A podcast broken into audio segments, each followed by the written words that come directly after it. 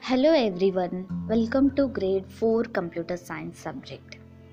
In this session, we will revise about the computer memory from the chapter inside the system unit. The computer memory is an area where data, instructions and program are in use are stored.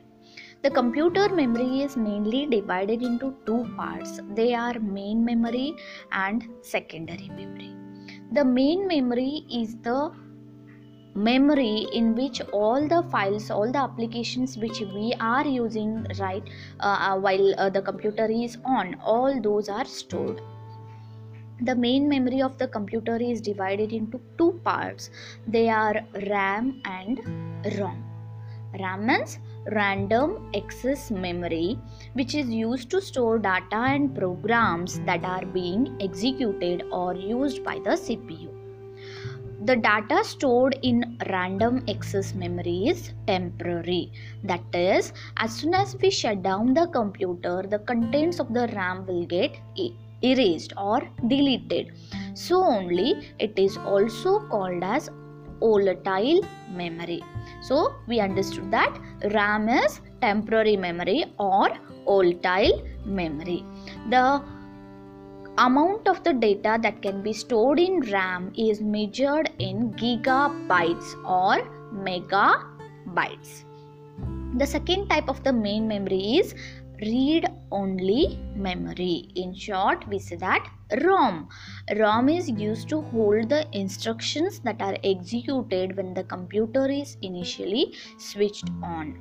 Uh, these instructions are used to start the computer that is the operating system which is uh, used to start the computer. That operating system is stored in rom which we can only read. The data present in rom is permanently stored.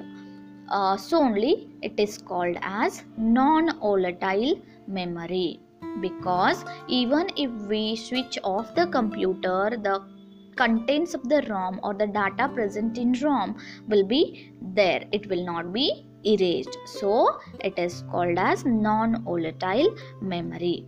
And uh, there are uh, some types of rom uh, which uh, we will be learning now.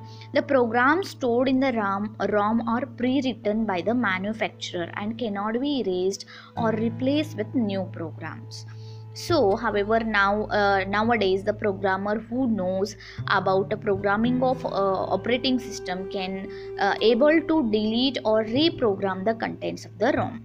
So so the different types of rom are prom eprom and eeprom here prom means programmable read only memory. It is a type of rom in which program can be stored initially only once after which it cannot be erased. So prom is the type of the rom in which we can't able to change the contents of the rom. The next type is eprom that is erasable programmable read only memory.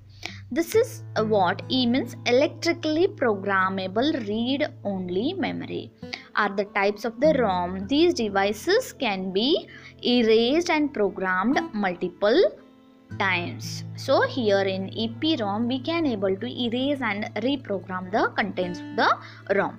Then the e, uh, EEPROM that is electrically erasable programmable read only memory. So here also, we can erase the contents of the ROM, but the difference between EPROM and EEPROM is EPROM requires ultraviolet rays to erase its contents while as while the content of the EEPROM can be erased by using electric signal. So there is only the difference between these two is uh, in the form of erasing how we erase the contents of the ROM. Then the next uh, type of memory second type of memory is secondary memory. It is also called as permanent memory. So this memory is used to store the information permanently for the future use the information stored in the secondary memory can be accessed in instantly. So anytime we can access the data from the secondary memory.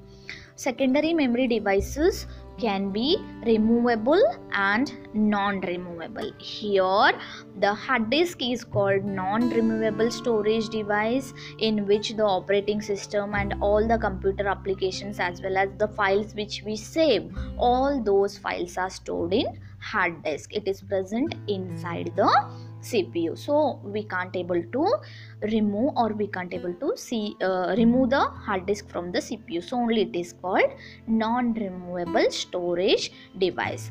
Whereas a cd dvd pen drive these all are the devices called removable storage device because we can remove and carry these devices anywhere. So only these devices are called removable storage devices. All these four are hard disk cd dvd pen drive. All these are called secondary storage devices or secondary memory. In next session we will learn about uh, another other parts which are present inside the cpu thank you